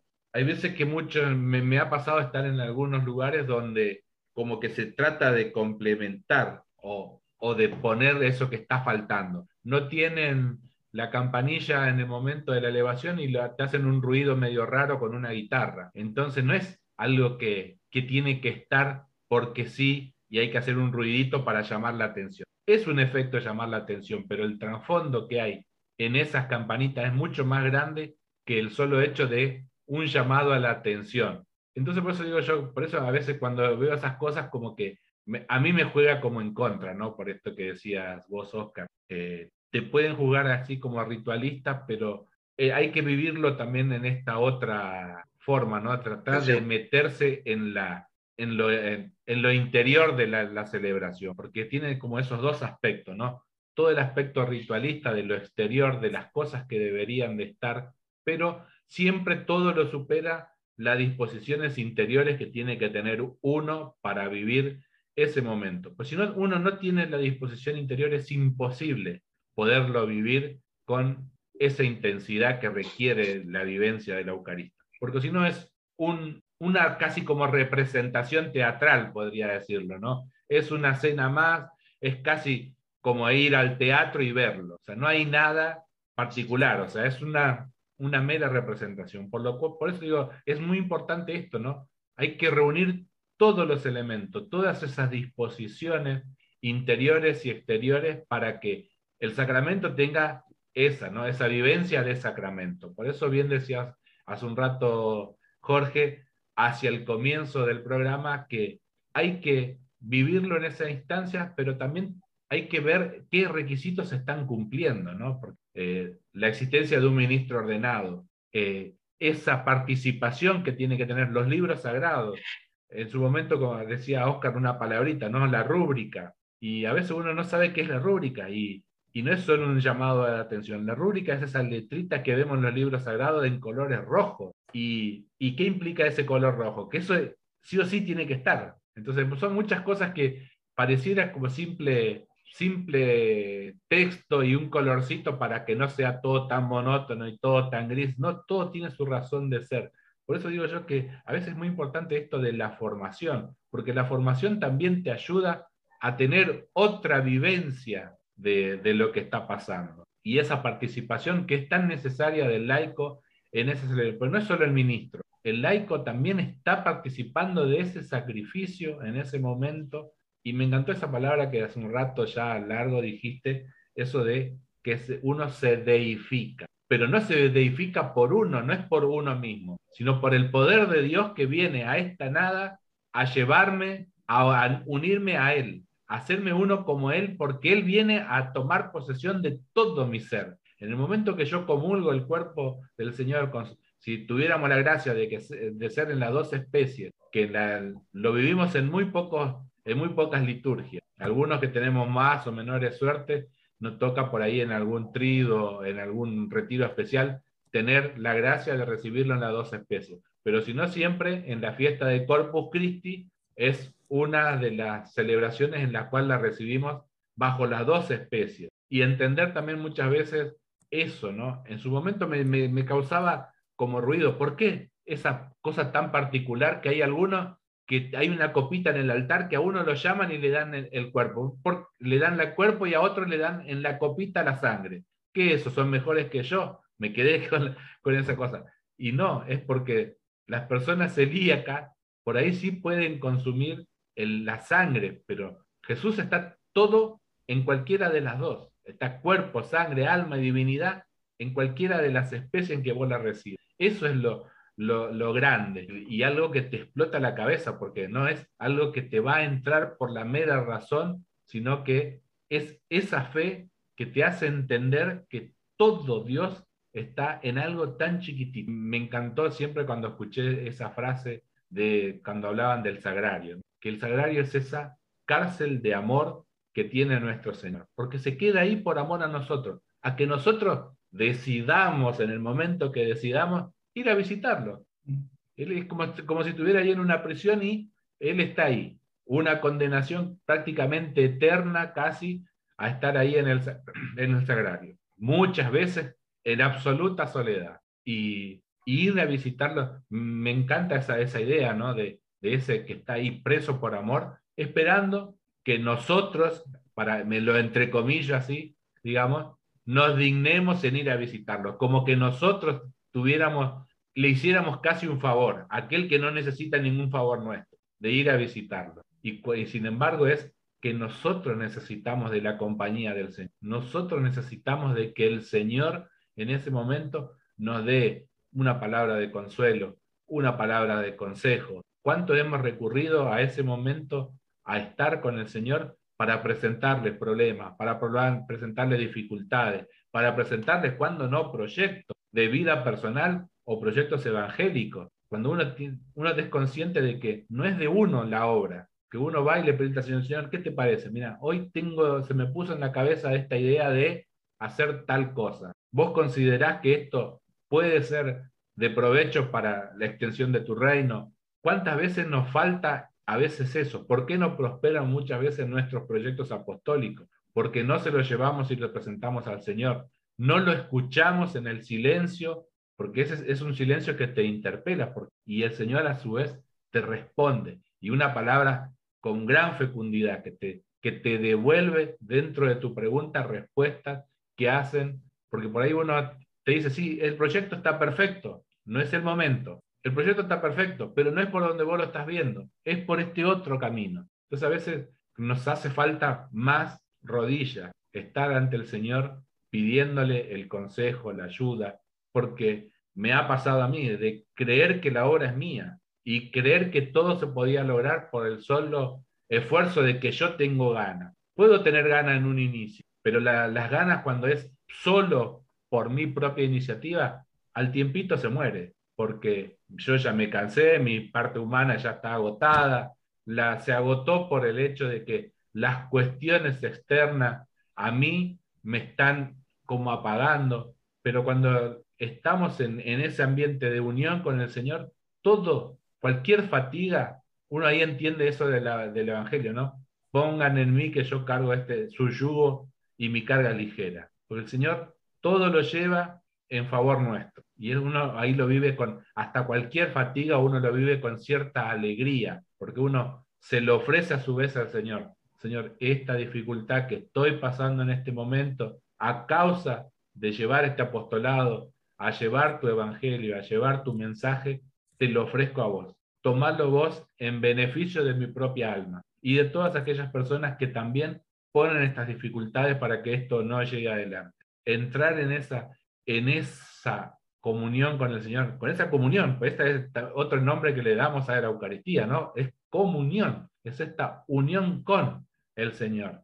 Y entender que no es que yo me uno a Él, es Él que se une y me hace todo uno en Él. Entender eso a veces es algo como, de, lo vuelvo a la frase, ¿no? te explota la cabeza, porque no hay forma de que pueda entrar en la cabeza. Y cuando lo entendés que no es algo que te puede entrar en la cabeza, no queda más remedio que te estalle el corazón, porque te pega ahí y el corazón no puede quedarse insensible. Y ahí el corazón te explota y es el gran motor. Así que ahí, si te, muchachos, me quedaba, ahora me vuelve a la memoria lo que empezamos el programa. Cuando uno lo hace con esa visión, no hay ni dulce de leche, ni, ni mar, ni nada que se pueda enfrentar a, los pequeños remos que llevamos en la mano, porque los remos los lleva él. Uno siempre es ahí, hay que estar siempre atento, ¿no? A eso que le dijo al propio Pedro cuando estaba en la... No estoy yo acá, ¿de qué tenían miedo? Así que hay que siempre entregarlo, lo que hagamos, toda la mano del Señor, que Él se encarga. Grande Luisito, ¿eh? Todo un profeta. Otra que San Pablo, mira vos. Bueno, y recordemos antes de ir al corte que para los católicos el momento clave es la consagración, es cuando el sacerdote o el obispo dicen las palabras consacratorias, ¿no? Es decir, este es mi cuerpo, esta es mi sangre. Ese es el momento en donde el Espíritu Santo transforma esa sustancia, perdón, transforma el pan y el vino en el cuerpo y la sangre de Cristo. Para los ortodoxos es a partir del momento, como si fuera para nosotros, del prefacio, y dura toda la plegaria eucarística hasta el final. No hay un momento específico, sino es durante ese proceso, esa plegaria eucarística, en donde sucede la transustanciación. Y que para los que, como decía Oscarcito, que sí, la, la formación no es muy buena en la gente, entonces imagínense como baja el Espíritu Santo así en el bautismo, así en la Eucaristía, como una especie de una columna de, luz refulgente, como la, transfiguración del Señor, esos colores que nos cegarían, eso pasa ahí. Imagínate si eso lo pudiéramos ver. ¿Quién no se pondría de rodillas? Te haría temblar todo. ¿Qué pasa acá? Es decir, semejante luz, ¿qué es lo que está pasando? Y si lo viéramos, la verdad que ahí no, no solo que nos pondríamos de rodillas, sino que nos hincaríamos de, cuerpo entero al piso, para no verlo siquiera. Entonces, eh, eso es un poco, pienso que la parte litúrgica es porque no se puede llegar a ver bien qué es lo que pasa ahí arriba. Entonces queda todo como que una, a veces, creo que hace dos o tres programas hablamos de magia y fe. Como si fuera un acto mágico, ¿no? que esperamos que con la varita mágica el sacerdote transforme todo lo que hay ahí. Y es como que uno no tiene esa visión sobrenatural de cómo suceden esas cosas. Entonces, si la tuviéramos, no es una cuestión de magia, es una cuestión de que el Todopoderoso está ahí. Entonces, obviamente que la situación cambiaría y seríamos todos mucho más litúrgicos, pero es lo que Él quiso, venir así medio a las escondidas también. Entonces, solamente el que lo vive es el que tiene fe o es el al que Él se quiere revelar por alguna cuestión en particular. Pero nosotros que no vemos, tenemos que imaginarnos que eso pasa ahí. En cuanto perdemos esa conexión, para nosotros es un simple ritual. ¿sí? Bien, acá como me pone el productor por el chat, tenemos que ir al, ya ni sé, pero al corte musical. Yo creo que estamos entre el cuarto y quinto bloque, pero ya se me escapó. Y vamos a escuchar un clásico acá, Panis Angelicus, pero reversionado por dos monstruos de la música, como es Luciano Pavarotti y Sting, el cantante de The Police, en una versión muy, muy linda. Y enseguida continuamos con más.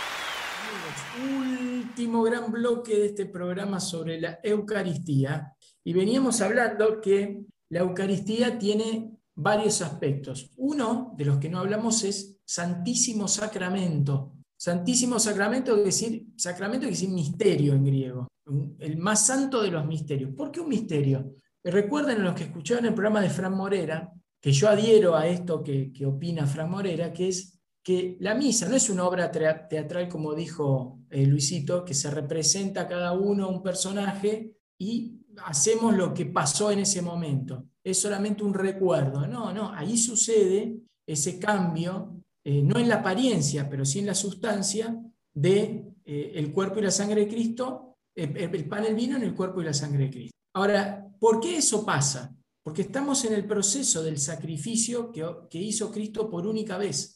Ese sacrificio, que es como decía Oscarcito, ¿no? las campanitas que sonaban ahí atrás de la cortina en el templo de, Jerusalén y que hacía recordar a los, a los presentes que el sacrificio se estaba terminando. ¿Por qué? Porque el sacerdote caminaba, el sumo sacerdote caminaba y se sentían esos cascabeles, esas campanitas.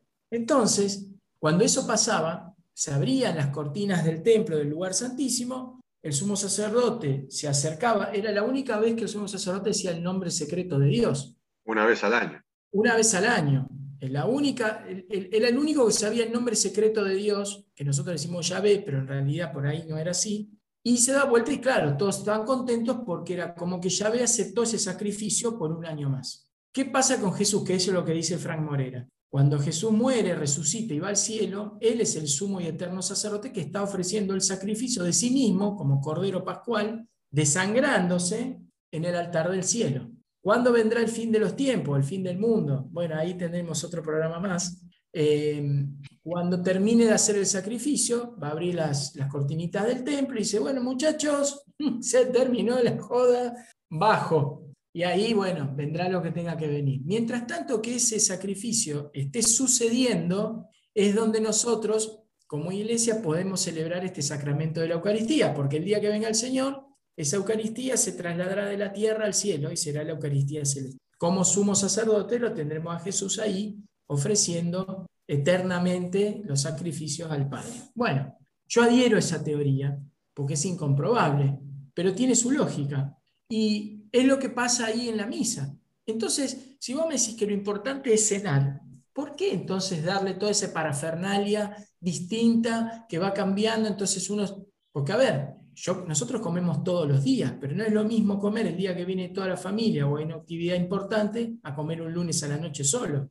Es decir, y esto de comulgar todos los días tampoco es un privilegio que tenemos los católicos desde siempre. Esto fue, si no me acuerdo mal, San Pío X que quiso que se extendiera la Eucaristía a todos los días, porque antes era solo el domingo, como es en el resto de las iglesias. Muchos se quejaron porque decían que iba a ser demasiado eh, semejante sacrificio celebrado todos los días iba a perder efectividad. La verdad no sé, no creo, pero bueno, es, es posible, es aceptable esa propuesta. De hecho, el rito extraordinario se celebra solamente el domingo. La liturgia no está pensada en el rito extraordinario para el día de semana, está pensada para el domingo. O fiestas que cayeran en la semana. Entonces ahí sí había dos Eucaristías. Bueno, y hay una cierta organización de cómo se celebra, que es muy interesante, está hecho de la siguiente manera. A los días normales se los llama ferias y a la celebración de la misa más normal se llama el común. ¿sí? Es la celebración común, que cuando es generalmente todos los días. Entonces se celebran muchas veces memorias de santos, común de los santos, misas votivas. Es el común. ¿Qué es lo que pasa ahí? Generalmente son misas en donde el sacerdote se viste de color verde, que es de tiempo ordinario, sucede generalmente en el tiempo ordinario, y solamente se ponen dos velas, eso es lo que dice las rúbricas, eh, poca ornamentación, no se utiliza el incienso, generalmente en la semana no hay canto, solamente es una misa rezada, y después tenemos otra serie de variaciones, por ejemplo, cuando nos toca, no sé, el día de la exaltación de la cruz, la anunciación del Señor, se lo llama fiestas, también se llama fiesta el domingo, donde hay cuatro velas, donde en general se utiliza el verde, sí, el domingo, pero ya empiezan a correr los otros colores. Generalmente en la exaltación de la cruz va el rojo, eh, fiestas de algún santo, algún patrono, algún apóstol, se utiliza el blanco o el rojo, depende si sea mártir o no, pero ya no es una celebración común, ya es una fiesta, tiene otros atributos, hay cantos, hay flores, y después tenemos las famosas solemnidades, que hay pocas en el año, es Navidad, las más importantes, Pascuas, ¿sí? Eh, em, Pentecostés, en donde ahí sí ya hay distintos colores. La solemnidad de la Virgen el 8 de diciembre con el color celeste, generalmente son de color blanco, estas solemnidades, o dorado, en donde son seis velas, si participa el obispo son siete, donde hay manteles, los más ornamentados, el cáliz, el más ornamentado que uno tenga. ¿Por qué? Porque es la fiesta de la fiesta. Es como cuando viene tu familia en, no sé, el 31, el 24 a celebrar este Navidad, Año Nuevo. O la mejor vajilla que tenés la mejor mantelería que tenés, te vestís de la mejor manera. Entonces, esta solemnidad sí se utiliza el incienso, el canto, en más lecturas que las normales. El día de semana hay lectura y salmo. Acá hay ya lectura, salmo, segunda lectura. En algunas fiestas hay hasta 10 lecturas con salmo, por ejemplo en la vigilia pascual. Después hay himnos especiales, por ejemplo en Corpus Christi, por ejemplo el primero de enero el Te Deum. Entonces, hay un montón de cosas que se van agregando. Se utilizan las flores, el incienso, em, se utiliza la música antes, durante, después. Se utilizan este, los acólitos, por ejemplo, en las misas comunes, con que esté el sacerdote y un acólito que sirva, perfecto, o solo el sacerdote. En la fiesta ya se, pretende que haya por ahí ministros, ministros lectores, acólitos. Cuando hay una solemnidad importante, generalmente puede estar el diácono en las catedrales, celebrando junto al obispo y todo el presbiterio. Hay acólitos, múltiples lectores, eh, guías, música. Entonces, son gradaciones de nuestras celebraciones, que esto es importante también conocerlos de que tiene que ver con el año litúrgico. Y también otras cosas importantes que suceden acá es que ustedes verán, por ejemplo, si lo ven de fuera del lugar del altar, van a ver que generalmente hay una mesa, ¿sí? en donde hay distintos utensilios. Esos utensilios sirven para la celebración. Pero también alrededor nuestro hay cosas que uno no ve. Por ejemplo, el confesionario. Confesionario es parte del mobiliario de la iglesia que tiene que estar. Las imágenes, las imágenes del Via Crucis. Ustedes han ido, por ejemplo, a otras iglesias y han visto que en las paredes hay como una señalización y una vela. Y usted dice, ¿para qué es esta vela? ¿No? Es las velas de la dedicación, porque cuando se dedica una iglesia, se conserva una iglesia, el obispo unge las paredes en cuatro, seis o doce lugares, entonces se recuerda esa unción con una vela, que se prende en las solemnidades, por supuesto. También otro, otro lugar que se unge es el altar, el sagrario, que en algún tiempo está vacío, después se vuelve a llenar. Es decir, hay un montón de cosas, los mismos reclinatorios, ¿sí? el lugar donde está elevado el altar, que vendría a ser el lugar santo en el templo de Israel, las abluciones con agua que decía Oscarcito, previo a la celebración, en la puesta a punto de los, de los eh, utensilios litúrgicos, que hay que lavarlos de una determinada manera, toda esa agua tiene que ir a algún lugar, todas las cenizas del incienso tienen que ir a un lugar. Es decir, es toda una cosa para el servicio del servicio santo del Señor, no es para nosotros que tiene todas estas disposiciones, sino porque vos vas a preparar la mesa, porque te viene el mismo Dios a comer con vos. ¿Qué vas a hacer? O sea, ¿vas a tirarle lo santo a los chanchos? No, lo santo a los santos, dice el refrán. Y quisiera hacer un pequeño apéndice de estos últimos 10 minutos sobre el culto eucarístico. Recuerden que en la Edad Media surge el culto eucarístico. ¿Por qué? Porque comienzan a existir los agrarios. Recuerden que antes no existían. Se consumía todo lo que se utilizaba y había un famoso eh, momento que se llamaba el pan de la bendición, que era pan que se bendecía, que se llevaba en las ofrendas, pero no solo pan, era pan y otros artículos para comer, uvas y, pedazos de queso. Se, se bendecía y se repartía para la gente.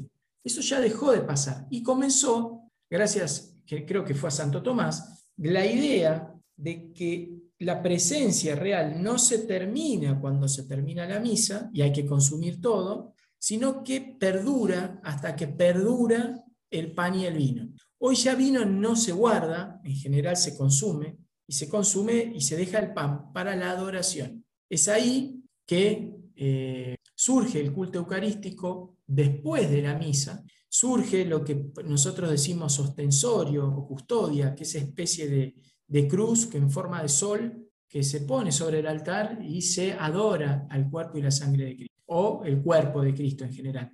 Por ejemplo, la sangre de Cristo se adoraba en una ampolla, bueno, pero eso fue quedando en desuso y quedó la custodia solamente. Y quisiera que también comentemos esto, cómo lo viven, si es importante, para qué sirve el culto de la Eucaristía, teniendo en cuenta de todo lo que dijimos previo a la Eucaristía. ¿Es el culto de la Eucaristía más importante que la Eucaristía? Bueno, muchachos, ahí les tiro, como para los últimos 10 minutos, ver este tema y ya empezar ustedes con las conclusiones. Yo me queda solamente presentar el último, el último tema. Sí, yo creo que, como dije anteriormente, todo va de la mano, ¿no? Este, una cosa ayuda a la otra, pero bueno, lo más importante, por supuesto, y obviamente es la, Eucaristía. Eh, ir a, tomar, como llamamos nosotros, eh, ese cuerpo y esa sangre eh, en el mejor estado de nuestra alma que podamos, porque es deber. Entonces, eh, la liturgia es como que, es la forma, como dijiste vos, es la forma que nosotros vemos esa, es, lo visible de lo que no podemos ver, de lo que está sucediendo. Porque están sucediendo cosas también, que no las podemos alcanzar a ver. Es lo mismo que hablábamos con, con los sacramentos, ¿no? Es, muy, es un sacramento, por supuesto. Este, suceden cosas en lo visible eh, que nos transmiten que están pasando cosas eh, invisibles, que no, no, no, no, las podemos, no las podemos ver. Entonces eso es lo que está pasando también, eso es lo que la liturgia nos está también mostrando, nos está indicando, porque somos, somos humanos, estamos limitados en nuestras, en nuestras sensaciones, digamos, ¿no? Este, si ya estuviéramos del otro lado, fuéramos espíritu, seguramente veríamos todo lo que es realmente en ese momento. Por eso se nos pide también la fe, ¿sí?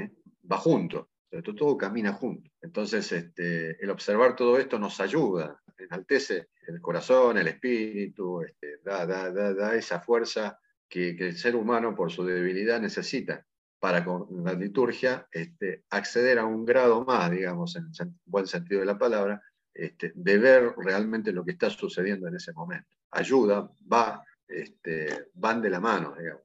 Por eso es importante la liturgia. Eh, y vuelvo a repetir, no es inventado por el hombre. Eh, la liturgia se la dio Dios al pueblo de Israel para que lo vayan a adorar. Entonces de ahí en más la tomamos y la hemos tomado hace más de 2.500 años, ¿sí? 3.000 años. Entonces, este, a veces no se entiende bien por esto de que mucha gente critica el tema de la liturgia, y, que bueno, hay gente que dice que prevalece la liturgia sobre otras cosas. No, no, todo camina a la par. Eh, si vas el domingo a, la misa, es la misa. ¿sí? Ya están las obras tuyas afuera. Las dejaste afuera, lo que vas ahí a unirte en unión espiritual con Dios. Es la misa, punto. Es la liturgia. Ya, ya no hay otra cosa. ¿sí? es tu alma, tu cuerpo, este, con el Cristo que te llama eh, a adorarlo. ¿no? Es ese momento. Entonces, este, después las obras van por afuera. Las dejamos en la puerta, nos acompañan, pero es parte de, lo que debemos hacer. Pero cuando vamos ahí, eh, es, diría, hasta disfrutar de la, de la, liturgia. Yo, cuando hay una, una misa como de este estilo, eh, la disfruto, digamos, ¿no? Disfruto esa, esa, esa liturgia, esa forma de adorar a Dios y siento que Dios es, es venerado con muchísimo más espíritu, con, con muchísimo más, y me ayuda a que eso sea así. Este, creo que, que tomarlo de esa forma es entrar también en mancomunión con Cristo eh, de forma mejor. Los humanos necesitamos de estas formas eh, visuales para poder escalar un, un, peldaño más hacia, hacia lo espiritual. Entonces, si no estuvieran, es, chato, ¿no? Porque, bueno, es lo que pasa, ¿no? Al no entenderlo, no, porque la misa es aburrida, no va nadie a la iglesia, justamente pasa por esto. Y también eh, no quiero dejar de, no expresarlo. A veces nuestros sacerdotes tampoco eh, por ahí se toman ese tiempo necesario para explicar la liturgia. ¿Qué sucede? ¿no? Estas oraciones secretas, como decía mi, hijo cuando era acólito, el padre dice una oración secreta. ¿no? Este, y sí, hay oraciones que son secretas, que, el pueblo que está del, otro lado este, no las escucha. Escuchamos que murmura el cura, ¿no? el sacerdote que está diciendo una oración que está en la rúbrica y que solamente le pertenece a él. Entonces, yo me enteré por mi hijo que, había oraciones. Después me fui a mi sala a buscarlas y sí, es cierto, están las, oraciones que son propiamente del sacerdote. Son dos o tres en el tramo de la, eh, de la misa. Pero toda esta riqueza de la liturgia a veces no es explicada por los sacerdotes. Pasa como que el pueblo la sabe o, no importa que no la sepa, no, es importante que la sepa para que se sepa qué está pasando en ese momento, por qué las vestiduras blancas en los manteles, por qué, por qué el ambón a la derecha y no a la izquierda, ¿no? Este, tiene un sentido que el ambón esté a la derecha y no a la izquierda. Tiene, tiene sentido que el ambón sea un cuadrado, y no sea redondo, no sea de otro tipo de cosa. Este, tiene un sentido que el, el Evangelio esté en ese lugar. O sea, todo lo que está ubicado en el altar tiene un sentido pero lamentablemente yo no lo he aprendido por, los sacerdotes, lo he aprendido porque, bueno, los encuentros de formación, los encuentros bíblicos, este, la avidez por, por saber de mi iglesia y de, mi fe, me ha llevado a, leer y, a educarme un poquito más en, lo que respecta a mi fe. Pero es muy raro escuchar sacerdotes hablando de la liturgia en la misa o, o, en la homilía, o dedicarle cinco minutitos. Hoy nos vestimos de verde porque, hoy nos vestimos de rojo porque, hoy nos vestimos de blanco porque, porque representa, ta, ta, ta, hoy este, tenemos este tipo de cáliz porque, no lavamos las manos porque.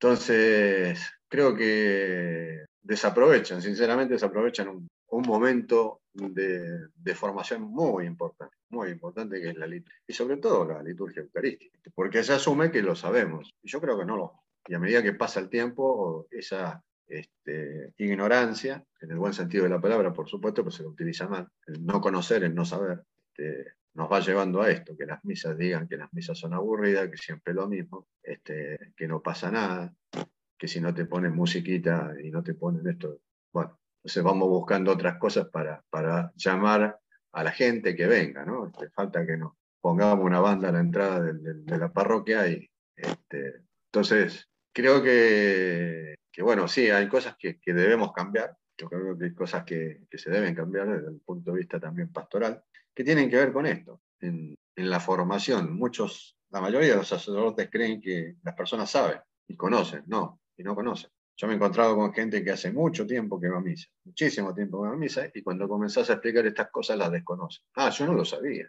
Ah, yo no. Ah, ah, mira vos. Y van todos los días a misa, te lo puedo asegurar. Entonces, desde ahí yo empecé a decir, bueno, ¿qué está pasando? O sea, algo nos pasa también. ¿Por qué, ¿Por qué no se nos explica qué está pasando? Este, porque esto hace que se torne rutinario después. Y la gente diga, no, bueno, siempre lo mismo, el cura me aburre. Las homilías son aburridas, ¿no?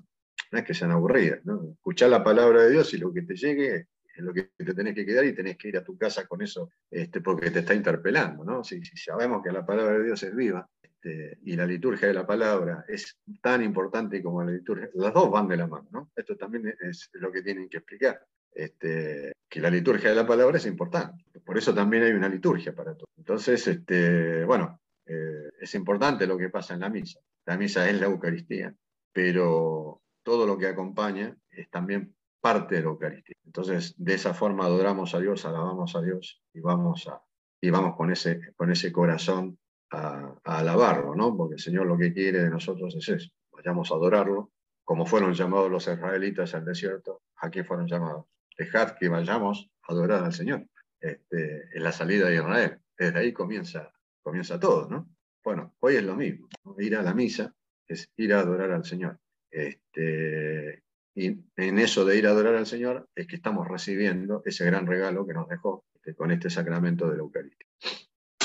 Excelente, Oscar. Creo que vuelvo como ya casi como si fuera una conclusión a esto de que bien decías vos, ¿no? No lo vivimos con intensidad porque no conocemos. Y no es porque no conocemos porque no querramos. Creo que va porque no nos enseñan. Muchas veces tampoco buscamos la formación. Creo que es un defecto del católico en particular que no, no aprovecha las instancias de formación que tiene la iglesia. Porque en toda, siempre lo he dicho más de una vez, que en todas las parroquias siempre hay un cartelito que están anunciando de un curso, de un algo que te ayude a crecer en la fe. Y si buscas en internet, hoy por hoy hay, para conocer de esto, YouTube es una gran escuela hoy por hoy de contenido formativo, que también hay que discernirlo con, con mucho criterio porque hay un poco de todo. Pero buscando, sabiendo, digamos, de los canales por los cuales eh, se maneja buena información católica, usarlos a eso, que de ahí se pueden sacar excelentes contenidos formativos. La pregunta original de, de Jorge era esto, si era, que era importante más, digamos, la adoración, el, el tema de lo que conocemos hoy como adoración eucarística o la Eucaristía en sí. Creo que son las dos cosas de parte de lo mismo y no puede existir una cosa sin la otra, porque si no le damos el real valor a la Eucaristía en sí, el culto no tendría ningún sentido. ¿Para qué darle culto a algo que no tiene sentido? Y creo que es importante esto de la adoración eucarística porque es una, como, como si fuera una extensión, digamos, de, de la misa, ¿no? Porque eso que vivimos en esa horita, en algunos casos dura más, menos, de una celebración eucarística, lo podés seguir reviviendo en esa adoración, porque es extender ese momento, como bien decía vos, Oscar, de posterior a tu comunión, que estás ahí de rodillas dando gracias por ese gran sacramento, lo, lo llevas y lo haces extensivo en ese momento de la adoración eucarística. Yo lo entendí tarde, era algo que no lo podía comprender, no entendía cómo había gente que se podía pasar mucho tiempo estando ahí donde no se hacía nada. O sea, para mí era un, no hacer, un estar ahí que como que me parecía casi gente que, que no tenía nada que hacer de su vida, que estaba ahí, decía, bueno, yo estaba aburrido en su casa y para no ver tele se sentaba un rato en la iglesia haciendo quién sabe qué, hasta no entrar en esa sintonía de las viejitas, como digo yo, ¿no? Que uno va quedando siendo de las viejitas de la iglesia. Va entendiendo todo eso que, que bien decías vos en, algún momento, de todo eso que está pasando y que no vemos. Vos, Oscar, en su momento me diste para que, que lo buscara en su momento un tipo A, un video documental en formato tipo dibujito animado de lo que sucede en la misa. Eh, creo que es el gran milagro, si no, no recuerdo mal. Invito a todo el mundo que, que nos escucha, que quiera, que quiere y que no lo haya visto, y si lo vio, que lo vuelva a ver, para poder revivir los distintos momentos que se viven en una celebración eucarística. Fue hecho para, para niños, pero como dice Luis, yo recomiendo que lo vean porque creo que mirarlo es, eh, es decir lo que uno no puede decir con palabras, está puesto ahí. Sí, yo cuando lo vi también digo yo, eh, era algo como decir, wow, todo eso está pasando y vivirlo porque está basado, digamos, en unas revelaciones que se le hace a una, a una vidente de todo lo, que, lo que está en ese video tipo documental. Y vivirlo así con esa intensidad y con esa emoción. ¿Cuántas cosas están sucediendo por mi bien, porque como decía hace un rato, no es que Dios necesite todo eso, Él todo ya lo hizo. Una, digamos, otra de las formas que conocemos la celebración eucarística es esto de memorial, porque es eso, es hacer memoria de ese jueves santo, el primero de todos, previo al, gran sacrificio, ¿no? No sé, más allá, como que no, no, no, no, no hay palabras para seguir describiendo lo que es la Eucaristía es mucho más de experiencial, ¿no? Es ir y vivirlo. Y es imposible poner en palabras cosas que, que solo se viven estando ahí. Grande, muchacho, mira, Luisito cuando empezamos dijo, no, sé qué vamos a decir. Y ya creo que vamos más de dos horas y media, y si contamos las canciones, no sé, ya es prácticamente vamos a hacer un, un teletón con los temas. Arrancamos un día, terminamos el otro que ojo, no estaría mal algún día, ¿eh? para recaudar y para, para hacer otro tipo de obras, hacer un teletón, ¿no? Empezar a hablar un día y terminar al otro, y nos vamos turnando. No está mala idea. Bueno, y nos despedimos entonces en este programa especial de la Eucaristía de Sin Guión, escuchando a un sacerdote que es también músico, que cantó en el, en, sobre, creo que era, no sé si de Voice o de Factor X en Australia, que se llama Rob Galea, vengan al altar, justamente en referencia para la celebración de la Eucaristía. Es un muy lindo tema, es un tema que no es gregoriano, pero que tiene que ver con la música que nosotros solemos escuchar todo el tiempo, música más bien popular que se canta en la misa. Y con esto nos despedimos hasta el próximo programa de Sin Guión. Si Dios quiere, nos volveremos a encontrar y tocaremos el tema de la reconciliación. Nos despedimos. Chao, bendiciones.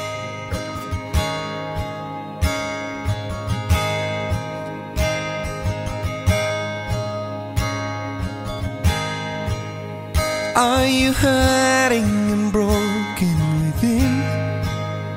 Overwhelmed by the weight of your sin? Jesus is calling. Have you come to the end of yourself? Do you thirst for a drink from the well? Jesus is calling.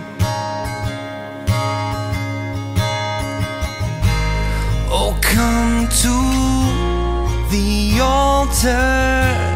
The Father's arms are open wide. Forgiveness was bought with the precious blood of Jesus Christ.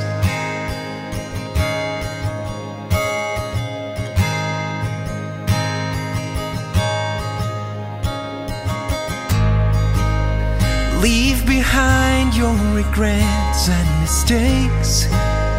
Come today, there's no reason to wait. Jesus is calling. Bring your sorrows and trade them for joy. From the ashes, a new life is born. Jesus is calling. Come to the altar. The Father's arms are open wide. Forgiveness is bought with the precious blood of Jesus Christ. Oh, come to the altar.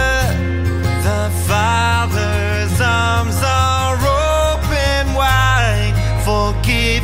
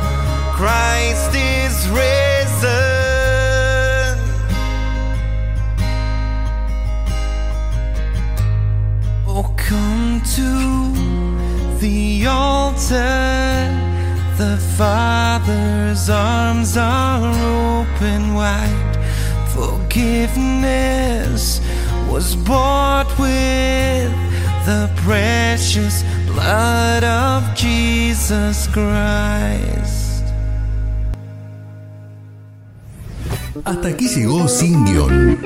Jorge, Oscar, Emiliano, Luis y Néstor se despiden hasta el próximo sábado. Hasta entonces.